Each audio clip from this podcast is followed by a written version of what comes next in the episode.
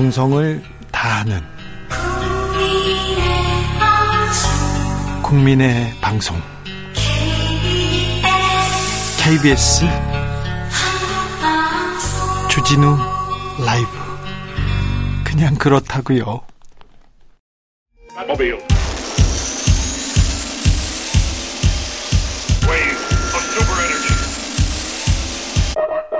주 기자의 1분.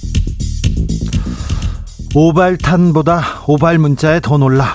다짜고짜 대피하라. 그런데 어디로 대피? 전쟁 나면 꼼짝없이 죽겠구나. 캡사이신 물대표 부활. 고공농성 노동자 곤봉으로 내려쳐. 압수수색당한 MBC 기자 팬티 서랍까지 뒤적뒤적. 250억 원 들인 울산판 큰바위 얼굴. 응급실 못 찾아 구급차 타고 사망. 사회보장제도 시장 경쟁 체제로 가야. 국방장관 장병들 후쿠시마 오염수 마시는 일 없게 하겠다.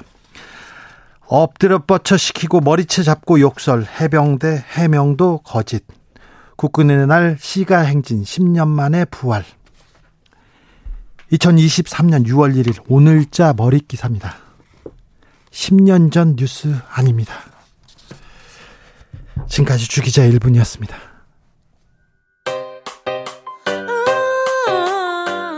10년 전 2013년 6월 첫째 주 음악방송 1위 곡입니다. 이효리 Bad Girl.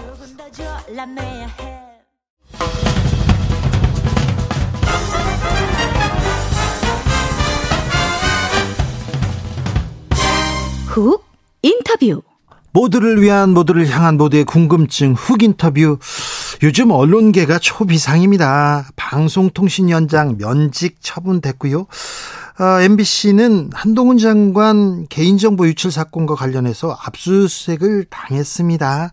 MBC 대 언론장악 떠오른다는 이야기 계속 나오고 있는데요.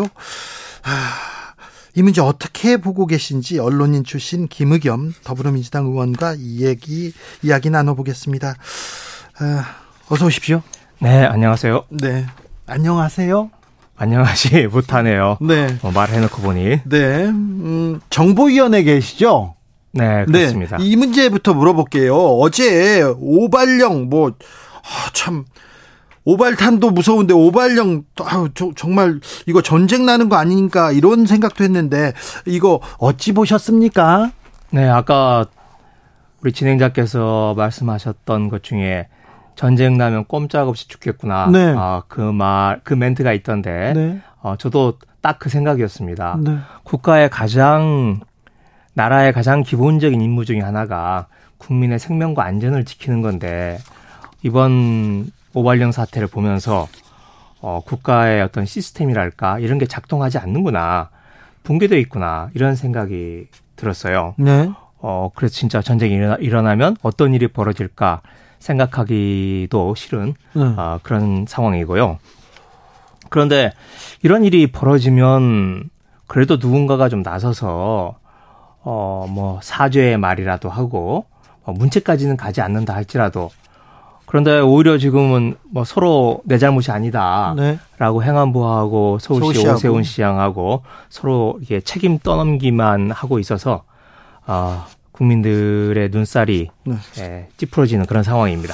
어쨌거나 우리한테는 평화가 법이고 밥인데 평화로 가야 되는데 위기 고조, 긴장 고조, 군사 대결 이건 안 되는데 그런 생각 해봅니다. 이런 얘기도 안 나와서 좀 속상했어요. 그런데 행안부 장관이 지금 직무 정지된 상태죠. 네. 이 부분이 좀 영향을 미쳤나요? 저는 영향이 없었을 거라고 생각을 합니다. 지금 이상민 장관 네. 지금 탄핵으로 지금 대기 상태이긴 한데 이상민 장관 때 이태원 참사 벌어지지 않았습니까? 네. 그때 이상민 장관의 태도를 보면 네. 이런 위기 상황에 대한 경각심과 어떤 태도 네. 이런 게 이런 상황에서 적절하지 않은 인물이다라고 생각을 하기 때문에 네. 달라지지 않았을 거다라고 생각합니다. 대신 오세훈 서울시장과 서로 남탓 공방은 좀 더 격화가 되지 않았을까 네.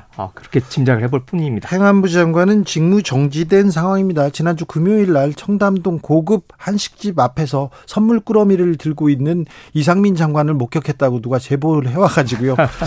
봤는데 직무 정지된 상태군요. 자, 언론계 얘기 좀 여쭤보겠습니다. 윤 대통령이 한상혁 방통위원장 2달 남겨두고 면직 처분했습니다. 어떻게 보셨습니까?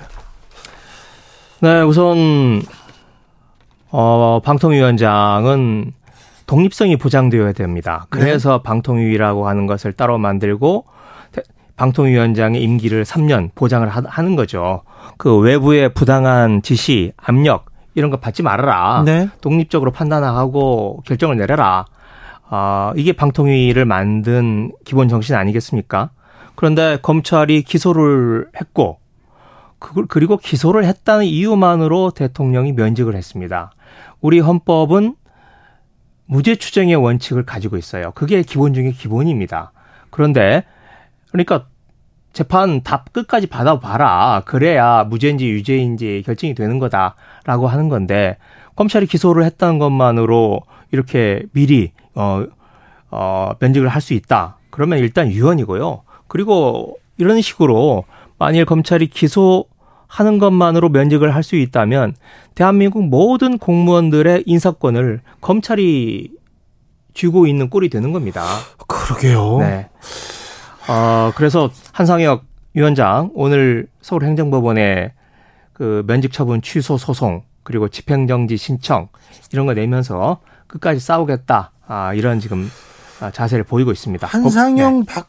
한상혁 방통위원장 임기가 7월인데요. 2달밖에 안 남았는데 꼭 면직까지 가야 했을까? 왜 그렇게 급하게 했을까요? 네.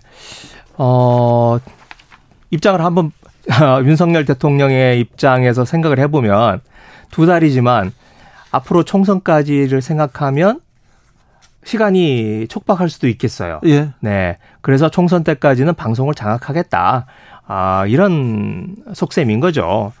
당장 오늘 지금 그 방통위에 1급 자리가 한 자리 있습니다. 예.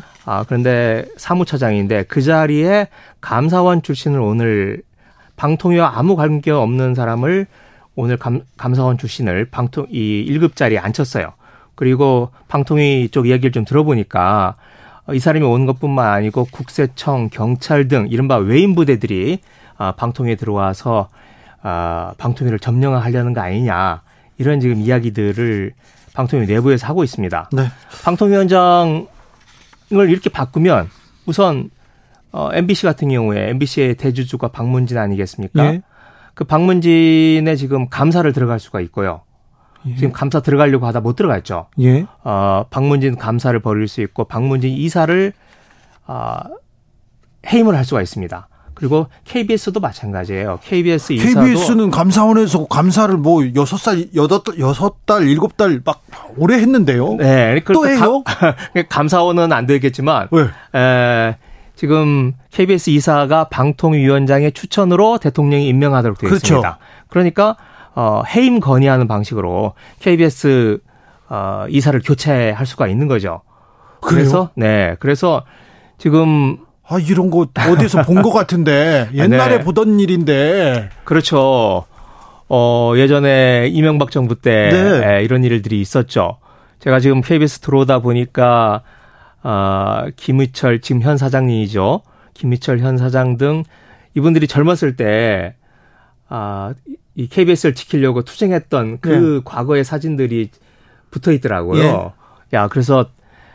저분들이 다시 하진 않겠지만 젊은 기자들이 다시 저런 상황을 맞는 게 아닌가 하는 그런 기분이 들었습니다. 이명박 정부 때 그때 언론 그 공영방송에 대한 검찰과 감사원의 대대적인 뭐 수사와 감사가 있었습니다. 그 이후에 막 기소했는데 다 무죄 났어요. 하지만 무죄 나오기 전에 다 사장과 그 이사진을 다 바꿨던 그런 기억이 떠오릅니다. 그런데요, 이동관 전 수석 잘 아시죠, 개인적으로? 네, 뭐. 동아일보 기자 네, 시절일 네, 때. 제가, 네. 네. 근데 이분이, 이명박 시절에 대변인도 하고 홍보수석도 했습니다. 네. 그런데, 방통위원장 후임으로 이동관 전 수석이 거론된다는데. 네. 이분이 이명박 정부 때 대변인, 홍보수석, 그리고 언론특보. 네. 이래가지고 3년 6개월인가를 내리 네. 이명박 청와대에서 언론을 담당하던 언론 정책을 분이에요. 총괄하던 분이시죠. 그렇죠. 네. 그 이명박 정부 때 어떤 일이 있었습니까? 지금 KBS 정연주 사장 해임 네. 등을 비롯해서 공영방송을 장악하려고 장악을 했죠. 실제로. 그리고 종편을 허용을 하고. 네. 네. 이 언론 장악의 핵심에 있었던 분입니다. 네. 그리고 대표적인 인물은 이제 최시중 방통위원장이었는데 네네. 이제 그때 했던 일을 이제 이동관 수석이 성장해서 제2의 최시중 이명박 정부 때의 최시중 역할을 윤석열 정부에서 들어서 하는 거 아닌가 이명박 정부 시즌2가 벌어지는 거 아닌가 그렇게 생각이 됩니다. 그런데 그래서 너무나 이렇게 문제가 많은 분인데 이거 말고도 사실은 여러 가지가 있어요. 그런데 하나만 더 말씀을 드리면 아들 학폭 문제가 있습니다. 네. 그때도 그렇죠? 좀 문제가 네, 있었죠. 문제가 크게 됐었죠. 하나고등학교에 다닐 때 있었던 일입니다. 네. 그래서 이게 그냥 무슨 루머로만 돌 게 아니고 그 당시 서울시의회에서 이 특별위원회를 만들어서 그 관련 기록이 있고 그 기록에 피해 학생들의 생생한 증언이 담겨져 있습니다. 근데 얼마 전에 정순신 국가수사본부장이 아들 문제 때문에 낙마를 하지 않았습니까? 예. 그래서 설마 정순신 케이스가 있는데 다시 하겠나? 예. 이런 생각을 하기도 했는데 제가 취재를 해본 바로는 지금 단수로 이동관 씨가 네. 이 방통위 위원장 후임으로 지금 단수 검증을 받고 있다고 합니다. 네. 그래서 이러한 문제점에도 불구하고 그대로 강행을 하겠다라고 하는 게 윤석열 정부의 의지고요. 그리고 아까 말씀드렸던 아들 학폭 문제는 상당한 정도 그 피해자들을 상대로 해서 예. 사전 정지 작업 네, 이렇게 들어간 것으로 제가 얘기를 듣고 있습니다. 그래요? 네. 네. 어찌 되는지 좀 지켜보겠습니다. 네. 그리고 네. 근데 이거 하나 좀 덧붙이고 싶은데 지금 방통위 내부에서는 이동관 씨가 임명을 받고 이 청문회를 거쳐야 되거든요. 네. 그럼 실제로 이동관 씨가 방통위원장이 되는 것은 8월 1일자로 될 걸로 지금 생각을 하고 있어요. 네. 그런데 앞으로 2달 남아 있지 않습니까? 네. 이 사이에는 김효재 지금 방통위원이 네. 직무대행으로 아까 제가 말했던 MBC 예. 또 KBS에 대한 방송 장악을 김효재 씨가 대행으로서 직접 밀고 나갈 거다. 그렇게들 지금 생각을 네. 하고 있습니다. 김효재 그분도 기자 출신이거든요. 그런데 그렇죠, 청와대에서 네. 수석도 이명박 시절에 청와대 수석했습니다. 그런데 이분 한나라당 돈봉투 의혹의 주인공이었는데 이분이 또 거기가 있고 또 방통위원장 대행을 하네요. 참 MB의 시즌2다. 이 얘기는 계속 언론계에서는 계속 됩니다. 자, 현실로 되는 거죠. 이제 정말. 네. 네. 어제 경찰이 MBC에 대한 압수수색에 이렇게 돌입했습니다. 방송국, 보도국이나 신문사, 편집국에 대한 압수수색은 그전에도 없었는데요. 기자는 속옷 서랍까지 뒤졌다. 굉장히 불쾌했다. 이런 얘기도 했어요. 네. 어찌 보셨습니까? 네. 이 기자들 사이에서 쓰는 용어 중에 풀이라고 하는 말을 씁니다. 네. 그러니까 제가 어떤 정보를 입수를 가지고 있다. 그럼 어떤 특정인에 대한 뭐 주소, 전화번호, 뭐 등기부 등본 이런 걸 가지고 있는데 취재의 편을 위해서 다른 동료인 우리 주진우 기자에게 같이 공유를 한다. 네네. 이걸 우리는 풀 해준다. 또 네. 풀을 받았다. 뭐 네. 이렇게 하거든요. 아마 대한민국 기자들 가운데서 이거 한 번도 안 한 기자 없을 겁니다. 그걸 해야죠. 네, 네. 유능한 기자들은 그렇죠. 그렇게 정보를 이렇게 서로 공유합니다. 네. 그거 없이 어떻게 이렇게 검증을 할 수 있겠습니까? 그런데 그런 것 때문에 경찰이나 검찰의 수사를 받았다. 네. 또 대대적인 압수수색을 받았다라는 이야기는 제가 들어본 적이 없어요. 그런데 이번 건은 그런 개인정보를 서로 공유했다는, 풀해주고 풀을 받았다는 이유로 이렇게 말하자면 속옷까지 또 MBC 보도본부까지 쳐들어가는 그런 초유의 사태가 지금 벌어지고 있는 겁니다. 이게 맥락상 보면 한상혁 방통위원장 면직과 계속 이어지고 있는 거죠. 네, 언론계에서는 굉장히 좀 심각하게 보고 있는데요. 그런데 김의겸 의원은, 저는 뭐 정치인 김의겸은 잘 모르는데 기자 김의겸은 아는데 엄청 점잖으신 분이거든요. 차분하고 이렇게 말하는 거 보면 성격이 나오잖아요. 근데 이분 한동훈 장관하고 자꾸 부딪힙니다. 자, 안경 쓴 깡패로 한동훈 장관을 이렇게 비유하셨어요? 어떤 부분이 그렇습니까? 네, 그건 일단 윤석열 대통령이 수사권 갖고 보복하면 그건 깡패지, 검사 아니다. 깡패지 검사 아니다라고 하지 않았습니까? 예.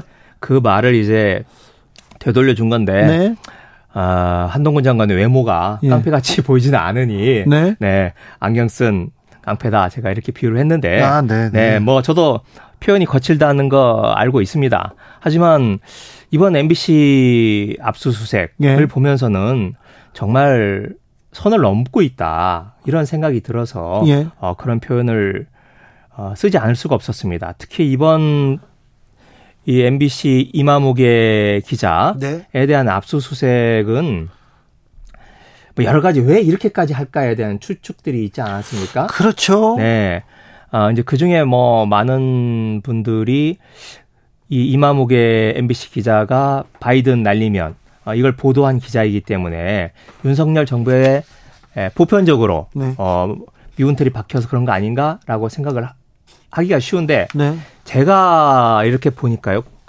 그것보다는 한동훈 장관 개인과의 관계, 개인 정보였다. 한동훈 장관이 과의 사적인 관계가 더 크게 작용한 것으로 그렇게 지금 유추가 됩니다. 이야기가 좀 복잡해지는데 여하튼 이 사건에 개인정보 누설, 한동훈 장관의 개인정보가 지금 유출됐다, 그 부분을 가지고 압수수색을 했는데 이게 중요한 한동훈 장관이기 때문에 가능한 거죠. 다른 장관이라면 이렇게까지 안 들어갔을 겁니다. 그런데 특히 이 사건, 그 유출된 개인정보라고 하는 게 뭐냐 하면 세 명의 인물이 등장하는데 두 명이 지금 더탐사, 지금은 그 소속이 아닙니다만은 더탐사 기자로 한동훈 장관의 개인정보, 그 개인정보라기보다는 한동훈 장관의 부동산 관련된 문제를 취재하고 보도를 한 기자들이에요. 그리고 지금 MBC 이마무개 기자는 한동훈 장관 과 관련돼서 예전에 무슨 술자리 무슨 보도를 했다가 3천만 원 소송을 당해 있어요. 한동훈 장관으로부터 당했고, 또 한동훈 장관의 딸도 취재를 했던 기자예요. 그렇기 때문에 이 이마무개 기자가 한동훈 장관의 미운털 정도가 아니라 눈에 가시 같은 존재가 아니었는가. 그래서 한동훈 장관의 개인적인 감정이 녹아있는 이런 압수수색이 아닌가, 이렇게 지금 생각이 듭니다. 법무부 장관이고 공인이지만 개인적인 사생활은 어느 정도 좀 존중해 줘야 되는 거 아닌가. 이거는 기자의 영역이 아니고 언론의 영역이 아니고 너무 이렇게 거의 좀 괴롭히는 거 아닌가, 이런 시각도 있어요. 그렇지만 지금 한동훈 장관은 공인 중에 공인 아닙니까? 그리고 누구나 인정하는, 자타가 공인하는 지금 이 정권의 넘버 2, 넘버 3 자리 아닙니까? 핵심이죠.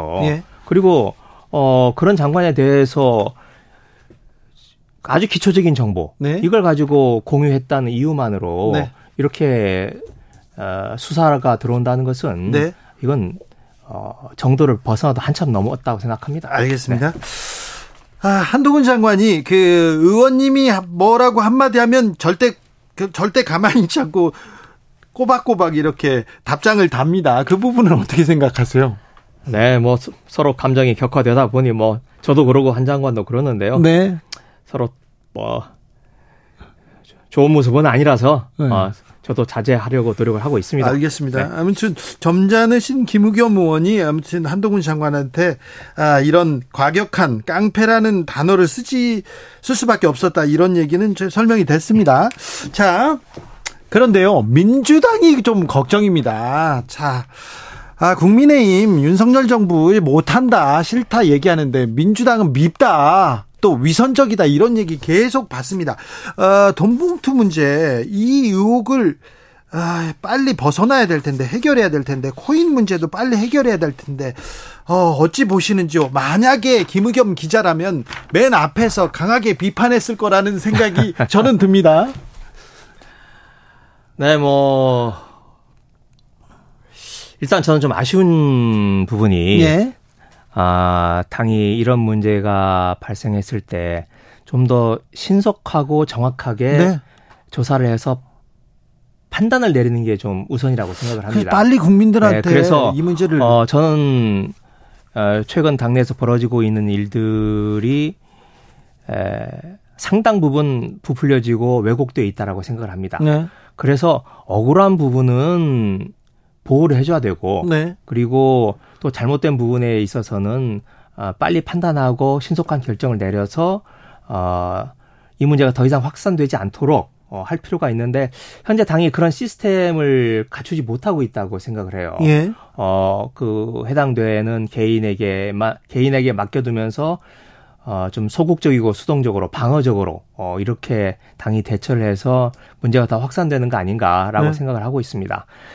그런데 이게 지금 한두 건을 끝날 문제가 아니고, 예, 지금, 예, 윤석열 정부에서는 최소한 총선 때까지, 아니면 그 이후 다음 이 정부가 끝날 때까지 계속 검찰권을 휘두르면서, 칼날을 휘두르면서 민주당 의원들 향해서 계속 휘몰아치지 않겠어요? 네. 그리고 실제로 이 사건에 그치지 않고 제 주변에 있는 분들 이야기를 들어보면 다들 검찰이나 경찰이 손을 댄 그런 흔적들이 지금 나타나고 있습니다. 그래서 어디에서 어떻게 또다시 이런 문제가 발생할지 모르는 상황인데, 저는 좀 신속하고 정확한 결론을 내기 위해서, 판단을 하기 위해서 당에 좀 특별한 기구를, 네, 강력한 조사 권한을 갖는 특별한 기구를 좀 만들었으면 하는 생각입니다. 그렇습니다. 그 김남국 의원 문제도 윤리특위에 그냥 맡겨놔서는 안 될 것 같습니다. 빨리 민주당이 이 문제에서 벗어나서 민생 대결, 경제 대결, 정책 대결로 나서야 되는데, 이 부분이 좀 아쉽다. 민주당 지지자들 사이에서도 이 얘기는 계속 나옵니다. 네, 근데 현실적으로 지금 김남국 의원 탈당해 있는 상태고, 당에서 손을 쓸 수 있는 방법은 현재로서는 없는 상태입니다. 그리고 애초에 김남국 의원에게 관련된 보도들이 상당 부분 왜곡되어 있고 부풀려져 있는 것도 지금 하나 둘씩 좀 나타나고 있는 상황 아니겠습니까? 예. 예를 들어 무슨 에어드롭이라든지. 그래서 지금 현 단계에서는 당으로서 좀 손을 쓸 수 있는 방법은 없는 것 같고요. 지금 검찰이 수사를 하고 있고, 국회 윤리특위에서 지금 조사를 착수를 했으니, 좀 그 결과를 좀 지켜보는 수밖에 없지 않나, 이렇게 생각을 합니다. 지켜봐야 된다. 그 심정이 좀 답답하시죠? 네. 알겠습니다. 여기까지 들을까요? 네. 언론이 어디로 갈까? 윤석열 정부의 언론 정책은 어떻게 될지 얘기 들어봤습니다. 급변하고 있어서 다시 곧 모셔야 될 것 같습니다. 김의겸 더불어민주당 의원이었습니다. 감사합니다. 네, 고맙습니다. 정치 피로, 사건 사고로 인한 피로, 고달픈 일상에서 오는 피로. 오늘 시사하셨습니까? 경험해보세요. 들은 날과 안 들은 날의 차이. 여러분의 피로를 날려줄 저녁 한 끼 시사, 추진우 라이브.